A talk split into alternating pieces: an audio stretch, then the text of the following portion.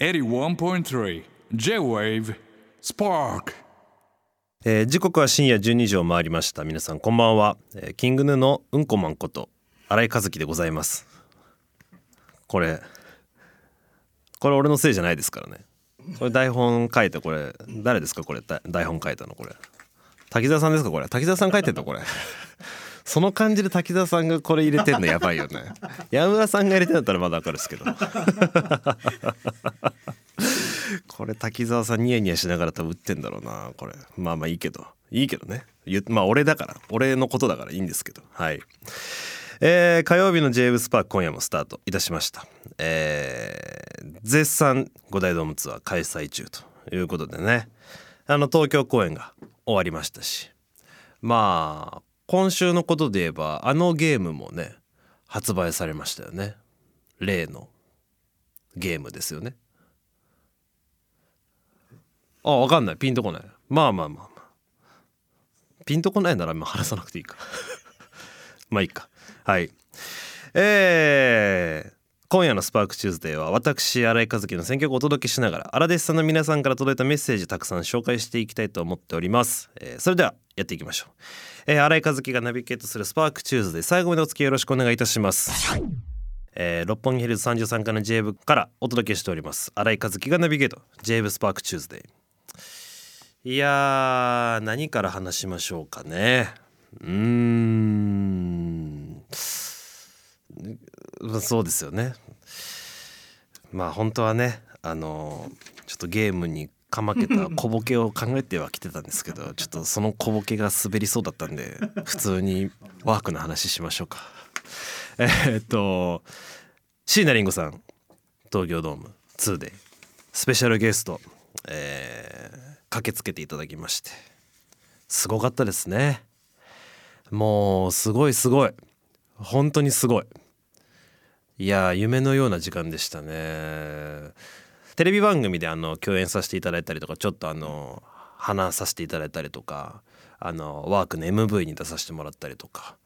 でちょこちょこねこの番組でもあの椎名さん。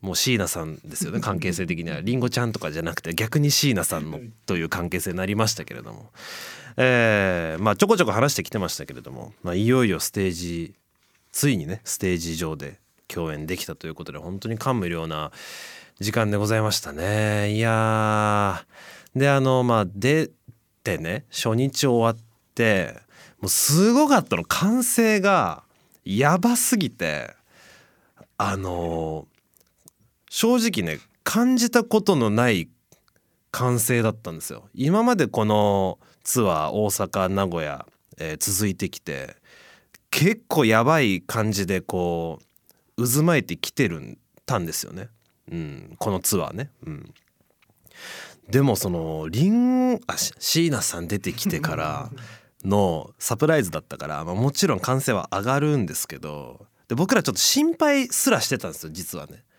曲のテンションもこうぶち上げっていうよりかはちょっとこう曲のなんだ大人な感じの曲だからワーク自体も。盛り上がるかなみたいなのを実は俺ら心配してたんですねキングの4人そんなことはねそんな心配はもう全くご無用という感じで。あのー初めてこの A メロに入ってからその曲なんか完成ってこうこの曲だってなってわーってなってくじゃないですか大体曲始まった時って。じゃなくてもうなんかわーあーうわーみたいな。なんか A メロに入ってからうわーみたいな。え？ってな多分最初ななんだって多分お客さんになって A メロでようやく理解できてマジでリンゴちゃんじゃんみたいな感じだったと思うんですよね。初日。あれやばかったよね。でなんかスタッフがこう撮ってくれてた外で撮ってくれてた動画とかも後で見たんですけど本当にそうなってていやあれすごかったなマジで。うん。あのーそうそんな感じでねもう全然大丈夫じゃんみたいな吹き飛ばされちゃってたんで僕らはもう。だからなんかもうやばいねみたいな。感じだったんだけどあの終わった後初日終わった後イエーイみたいな。でオスリンもイエーイお疲れみたいな。いやもうちょっとりんごちゃんの抜けに和樹のスケベな顔がずっと映ってたよみたいな。言われちゃって。え？みたいな。いや確かに俺は笑ってました。ニコニコしてたし。おえってもうこんなこんなね経緯があってですからそりゃ口角は上がるし鼻の下下がりますけれどもそんなに抜かれてたんだみたいな。ちょうどりんごちゃんのこの向かって右に画角的に和樹のあれがちょうど抜かれててみたいな。やる恥ずかしかったな。なちょっとニュージーンズの感じというかねなんか抜かれちゃってる恥ずかしいやつ。あの俺はやってる時は全然一生懸命やってるっていうね。あの後から恥ずかしいやつやめてほしいんだよな。うん。2日目はねさすがにこうクッとこう収録も入ってましたしクッとこう入れてたけど、まあ、ちょっとねまあそれもいいじゃない。そうさっき打ち合わせの時山村さんに山村さんそう言われたんですけど山村さん初日来てくれててそう。りんごさんすごい好きなんですってね。山村さんね。だからすげえテンション上がってたけど抜けに新井さんが本当にファンみたいな顔でベース弾いてたからなんかこっちも冷めちゃいましたみたいな言われて。なんかすげえ酔っ払ってる人見てこっちが酔い冷めるみたいな感じになっちゃいましたみたいな言われて。いや確かそれは申し訳ないなみたいな。俺もだもうほぼ俺もお客さんと同じよ。感情としては。感情としては同じです本当に。日々、ね、そうそうもうりんごちゃんと一緒にできるなりたいなっつって僕もベース頑張ってた口ですから。あああって言っちゃったけど、うん、いや本当にあれでしたね。いい時間でした。いい2日間でしたね東京もね、うん、あとあのー、まあ初日終わってもうネタバレ回避とか無理な感じにになってる感じだったんですよ。あのー、SNS がね。もう椎名林檎トレンド入りしてるし。もうネタバレっていう範疇じゃない感じになってたらもう。あの五条悟死亡みたいな感じになってたら もう誰も誰もだもうあれネタバレ回避不可避だったよねあの感じね、うん。まあ、まだまだ話すことはつきませんが。どうします？一枚読める？じゃあ一枚読みましょう、えー、ラジオネーム。生八つ橋久美子えー、うんこマンこんばんは。こんばんは。こんばんは、えー、ヌートラについて質問です。トラックですね、えー、以前キングヌーのツアートラックは何百台もあるとおっしゃっておりましたがあのライブ会場で展示されている赤いヌートラは中身も特別なものを運んでいるのでしょうか？なるほど。えメンバーのギターやベースキーボードなど一番大事な機材を運ぶ用のトラックなのでしょうか？もしご存知だったら教えてください。ということで。いやーこれどうなんですかね？あの展示されてる赤いやつですよね。これ石原さんどうなんですか？あその時々なんだ。あメインどころのものを運んでるんだ。ああのーまあ、石原さんも結局把握はしてなかったんですけどまあでもあの大事なものは運んでんじゃないみたいな感じでした、ね、しょうもねえものは運んでねえんじゃね？ですね。まとめると。まあ楽器も運んでるかもしんないですね。これ大丈夫ですか？これ大事なすごいこれ大事な情報だったりしない？大丈夫？これ狙われない？狙われはしないか別にえー、確かにそうだよね。中にはやっぱその運んでるものの重要度ってまあどうしてもありますから。あ確かにそういうものは高い重要度高いものを運んでんのかな。えー、えあのヌートラ自体はあれ安倍さんが運転してんの？うんあ運転してるんだ。へー。えちなみに今回トラック自体何台だったんでしたっけ？今回は。今回120か40台のトラックということですね。トラックもねいろいろこれ話したんだよね。これ大きゃいいってわけでもないんだよねトラックね。これはもうあの経理の話になってきますけれども。そうなんだよね。こう多かったら多かったらいろいろ問題がねそうあったりもしてね。まだ今回は120から140ということで。いやその安倍さんっていう方はですねあのキングヌーがトラック機材車を出すようになってからトラックを出すようになってからずっと運転してくれてるあの方でですね今回もその方の会社の方が中心となってあの動かしてくれてるということで。いやそうねずっと同じスタッフでやってますからね僕らもね。いや感慨深いですよね。それこそ安倍さんとかはもうずっとやってくれてるから。ね。如実に台数が増えてってるわけですからね。なんかいろいろいろんな気持ちになってもらえてるのかななんて思いますけれども。うん。いやそんな感じですって。僕も初めて知りました。トラックの中身。はい。ありがとうございます。はい、えーメッセージありがとうございました。まだまだお待ちしております、えー X の場合ハッシュタグは SP813 ハッシュタグ JV をつけてつぶやいてください。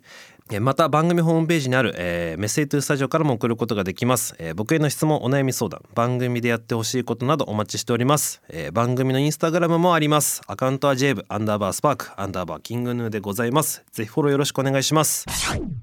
ここからも今回メール紹介ですね。うん。山村さんは本当にりんごちゃんが大好きなんですって。結婚するなら椎名林檎以上魔女未満って言ってたんだって大学生の時。気持ち悪いですね。昔ね。そんだけ好きだったらちょっとな。俺の抜かれは映像抜かれはちょっと申し訳ない気持ちになっちゃうね。そんだけ好きな方もねちょっとちょっと冷めさせちゃったわけですから、気持ちは伝わった。そう気持ちは伝わったでしょ。俺も同じよっていうことですですから、うん、そうでしょう、えーメール読みますかラジオネームなりぽん。新井先生こんにちは。いつも楽しく拝聴させていただいております。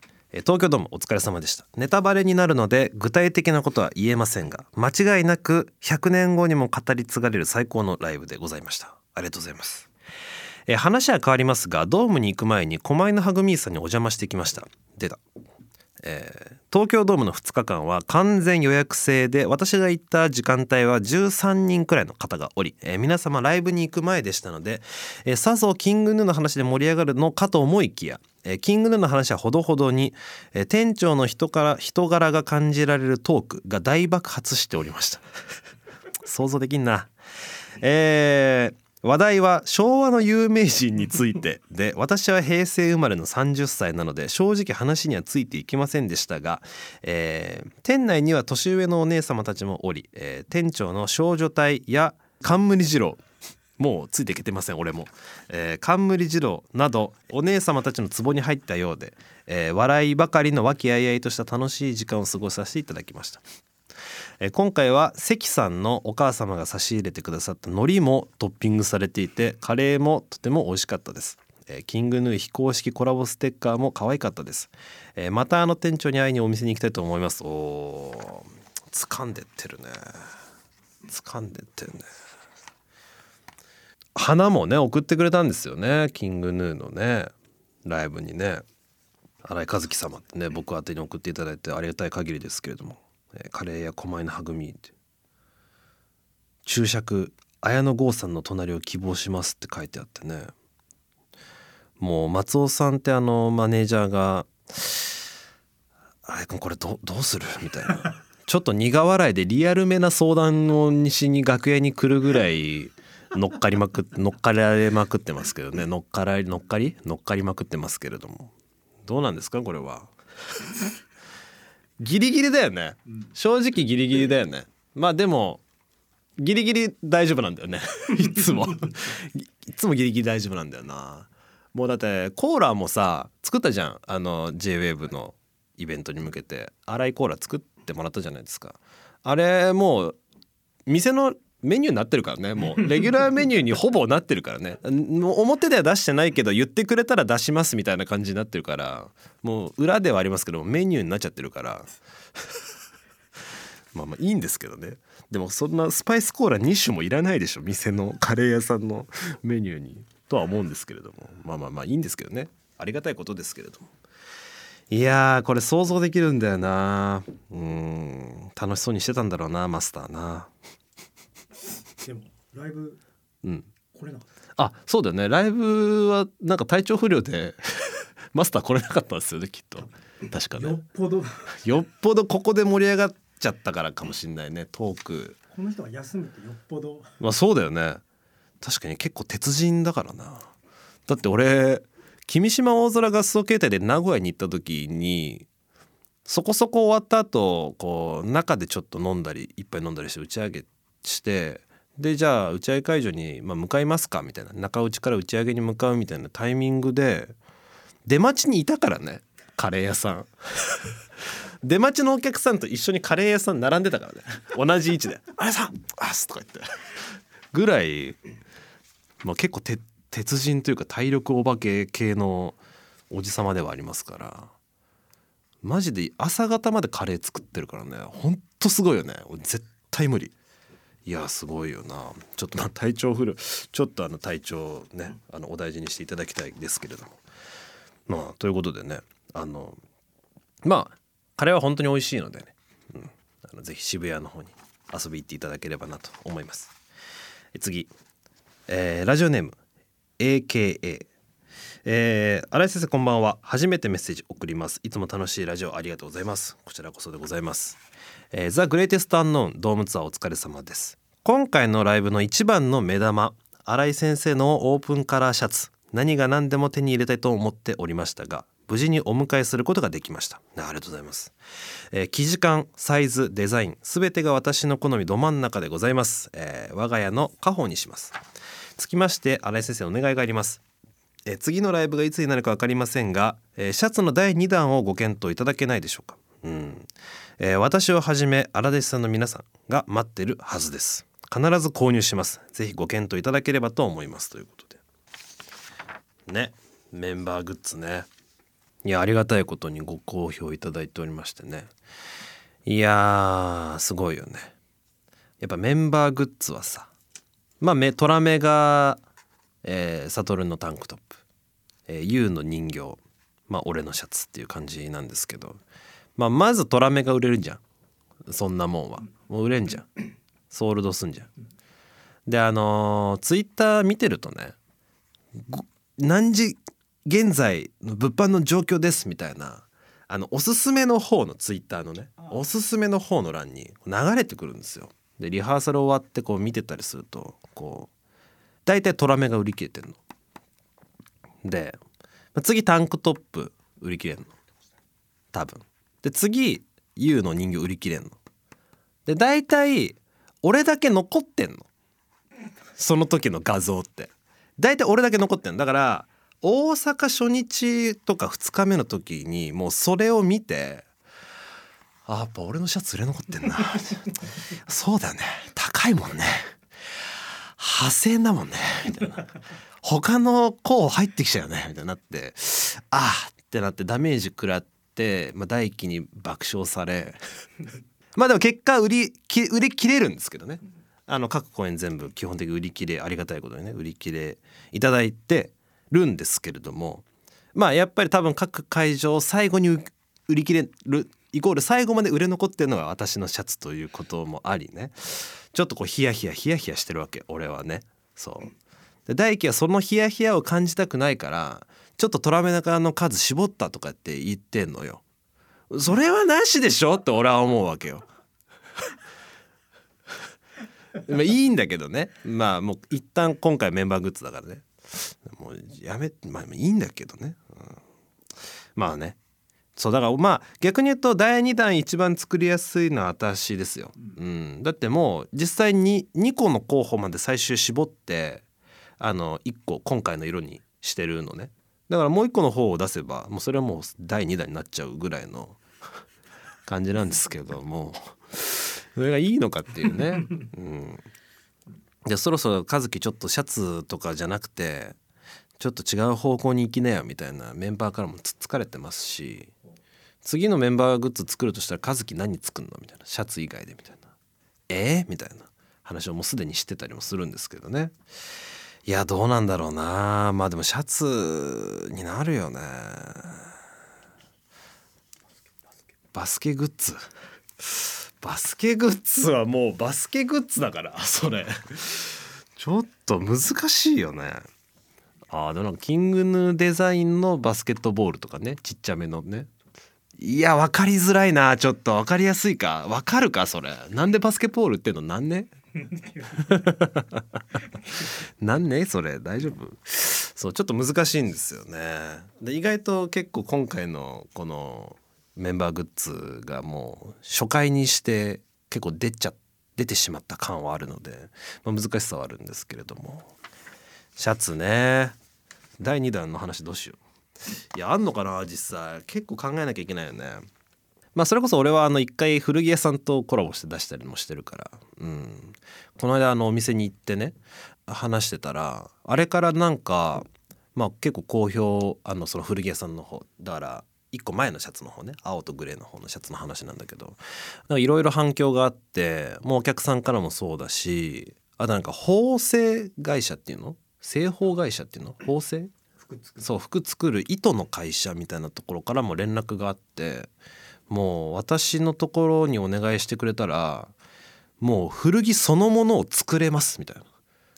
そのものをの生地を作り出せますのでみたいな話もあったらしくてそれすごいなみたいな。それができたらまあ古着とはとはなるんですけどまあでも言う言うからそういう風に。だからなんかそれこそ俺が本当に着てるやつとかを複製できちゃうってことですよねそれって。うん、っていうのはまあできるどこまでのクオリティなのか分かんないけど、まあ、そんな話も聞きましたよなんてことをこの間ねあの言ってもらってたんで普通に作るそっちで作るとかもまあありはありかもしれないですけどね、うん、もうちょっとまあまあまあでもそうだな。俺がのが一番後になるよな。あの並びだとな、それはね飲み込んでんの。最初からあの4人のねグッズの中で。それは飲み込んでんのよ。ただそのソールドソールドソールドってなってる画像を見るとちょっとこうクッてとなるんですよ。大丈夫なはず。みたいな。自分で自分を鼓舞する謎の時間がクッてこうねあの待ち時間に楽屋でね訪れちゃうんですけれども。まあまあいいんですよ。全然いいんですよ、うんまあ、買ってくれたら嬉しいですね。いつかビリケツじゃないソールドアウトが見れたら嬉しいですけれども。まあそれはしょうがないね。それはしょうがない。はい。キングの新井和樹のスパーク。荒弟子のお便り紹介していきましょう。えー、ラジオネームニコちゃん。新井さんこんばんは。こんばんは。新井さんの腹板話を聞き思い出した方がいます。ほう。そうみんな大好き星野源さんです。ほう。星野さんは昼間ラーメンを一杯食べただけでその夜トイレに駆け込む羽目となり、えー、アイスアイスなんぞを食べた日には腸と肛門の戦争を勃発させるというおそらく新井さんよりすごい人です。おーすごいですね。そんな2人の腹板トークが聞きたいのでぜひゲストに呼んではいかがでしょうか。それ一本でいけるか？もっと話したいことあるなもし。ねいらっしゃってくれるならね。しかもだってこの番組の後に星野さんの番組あるからね。ちょっと難しいかもしれないですけれども。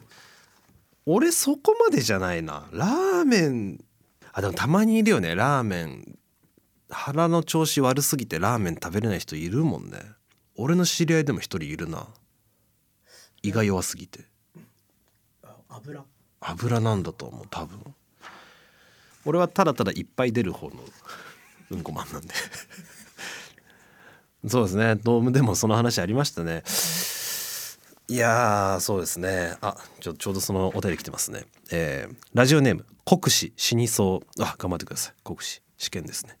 えー、新井さん新井先生こんばんは。いつも楽しく拝聴しております。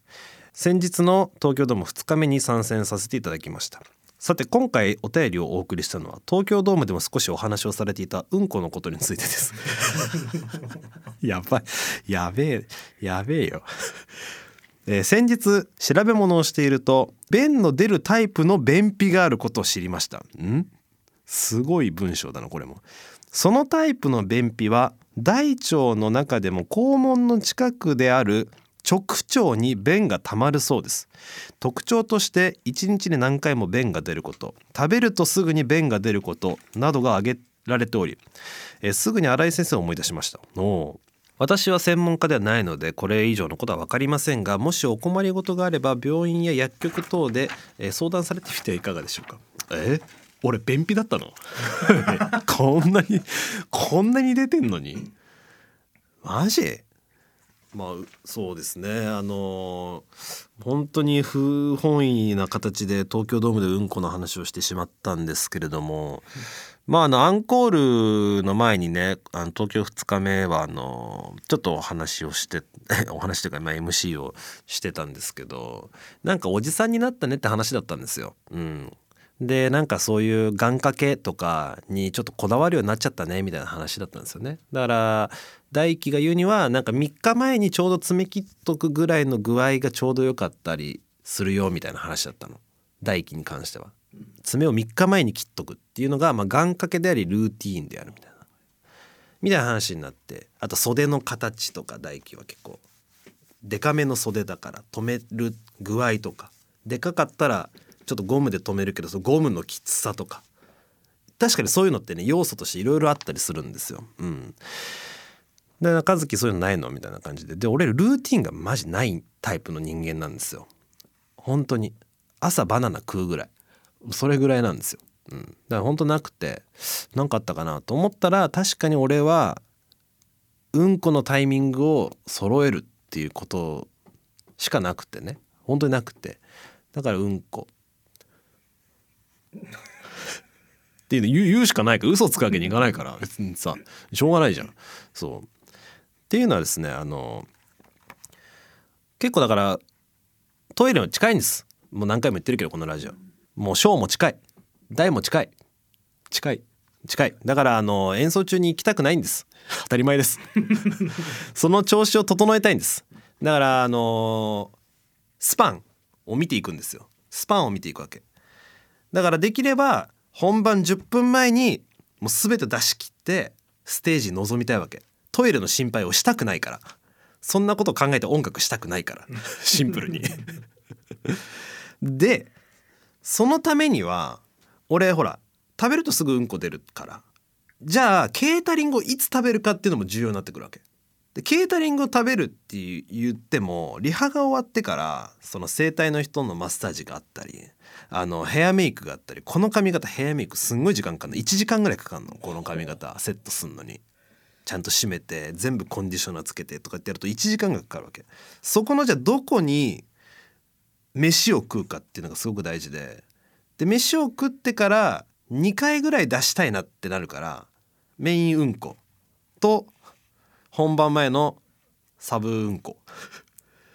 そう。を一応出しときたいみたいなのがあってそういうのをこう考えて配分があるんですよ僕の中でも。っていうのがあ本当にあんの。本当にあるからあのちょっと本当に申し訳ない。東京ドームでうんこの話を知ってしまいましたがまあ奥さん来てたんですよね2日目。うん、まあとにかくうんこのことで友達からいっぱい連絡来るけどとりあえず良かったよっていう連絡が来てました。終わった後お疲れ良かったよ。知り合いからうんこの話いっぱい来るけど LINE めっちゃ来る。うんこのことで ごめん。本当にごめん。としか言えないっていうね。で家帰ってうん。まあだと思ったよとは言われましたお前うんこしかないもんなルーティーンって。まあ奥さん公認ではあります。公認ではあるのであの許してください。あの本当にそれしかないんで嘘ついてないんです。はい。いやまさかな。俺も東京ドームでうんこの話するとは思ってなかったですよ。それは本当。マジで。いんのかな今まで東京ドームでうんこの話した人。そう大輝が空気珍しく大輝が じゃあ次の曲やるんだけどみたいな。はい仕切り直してみたいな。MC みたいな。いわゆる番組 MC みたいな仕切り方してあ戻したって。思いましたね。あ戻されたわっていうね。あれしかなかったね。あの戻し方しかちょっと俺もなかったね。なんか俺ももうどうしようどうしようってなっちゃってて。あのもう言ったはいいものの。やべえこれマジやべえことになったなっつって。あの俺自身はアンコールの1曲目のワンコーラス終わり目くらいまで俺引きずってたからうんこのこと。ちょっと引きずりながら客の方行ってお客さんの方行ってこう煽ったりしながらもでもうんこって言ってたな俺みたいな思いながら。やばい。マジやばいよね。マジやばいっす。はい、えーラジオネームうずらんらん。えー、新井さんこんばんは。名古屋 2days お疲れ様でした。はい。本当最高でした。名古屋の話ですね。初日に実は石原マネージャーをお見かけし周りに人も多くなかったのでこっそりと友達と握手をしに行きましたと。していただきましたと。おお忙しいところだと思だと思いますが嫌な顔せず真摯に握手をしていただけとても嬉しかったです、えーラジオのメールからですみませんがお礼を言わせてください。握手していただきありがとうございました。この先もツアー頑張ってください。ん？これは石原さんに向けて言ってんの？この先のツアーも頑張ってください。これ石原さんにかかってるよね。この 文章で言うと。石原さんにメッセージ。石原さんへのメッセージだもんね。ああ石原さんツアー頑張ってください。このこのあとね。2箇所。何？石原さんそんなことしてたの？どうだった？気持ちよかったですか？石原さん。ああありがとうございます。ああそうなんだ。対応するんだ。写真は撮ってくれるんですか？石原さんは？ああえ言ったら写真撮ってくれるの石原さんって？えサインは求めたらサイン書いてくれるの石原さん「ひとし」ってひらがなで書くの？そう石原さんひとしって名前なんでね。ちょっと可愛いですよね。ひらがなでひとしって書いてほしいよね。石原さんに。サイン石原さんサインあるんですか?」っつってこうやって言ったら「ああります」とか言って。書き書き始めたらひらがなでひとしって。可愛い。うわまたやってしまった。はい。えーということで今夜もたくさんのメッセージありがとうございました。Spark on 81.3 J Wave.